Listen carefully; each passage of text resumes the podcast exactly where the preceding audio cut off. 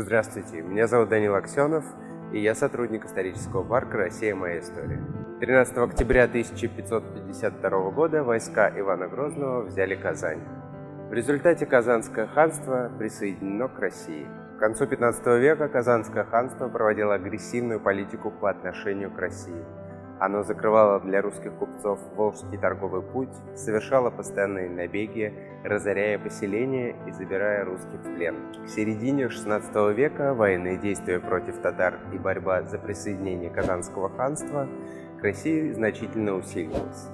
Но два похода 1550-х годов оказались безрезультатными. Правительство Ивана Грозного развернуло серьезную подготовку к новому походу. Был проведен ряд реформ, укрепивших армию.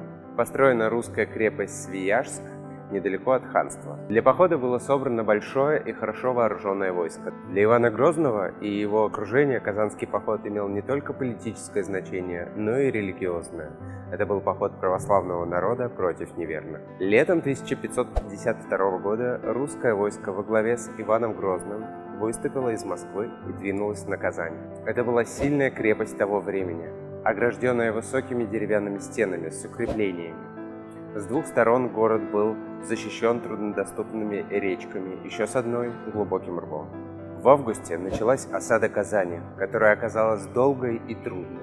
Несмотря на активное сопротивление татар, русские войска превосходили по численности и мощи артиллерии. Они применяли боевые башни, осадные орудия, минные подкопы, а в результате взрыва был уничтожен ключ, из которого казанцы брали воду. И вскоре в городе началась эпидемия. Татары делали вылазки и пытались атаковать войска русских, но все безрезультатно. Сначала царь Иван Грозный попытался провести мирные переговоры.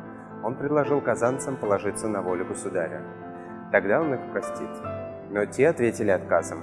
Это стало началом энергичной подготовки штурма. Были взорваны защитные сооружения крепости, подожжены стены, мосты, ворота. Пушки били беспрестанно. Войска Ивана Грозного начали штурм города. В результате жестоких уличных боев столица Казанского ханства пала. В городе не осталось в живых ни одного из ее защитников, потому что царь велел убивать всех вооруженных, а в плен брать только женщин и детей. Участь Казани была решена. Через несколько дней русское войско выступило обратно в Москву, оставив в Казани гарнизон. В результате этого похода Казанское ханство было ликвидировано, и к России присоединилось Среднее Поволжье. Возникли предпосылки для продвижения на Урал и в Сибирь, и расширения торговых связей со странами Кавказа и Востока.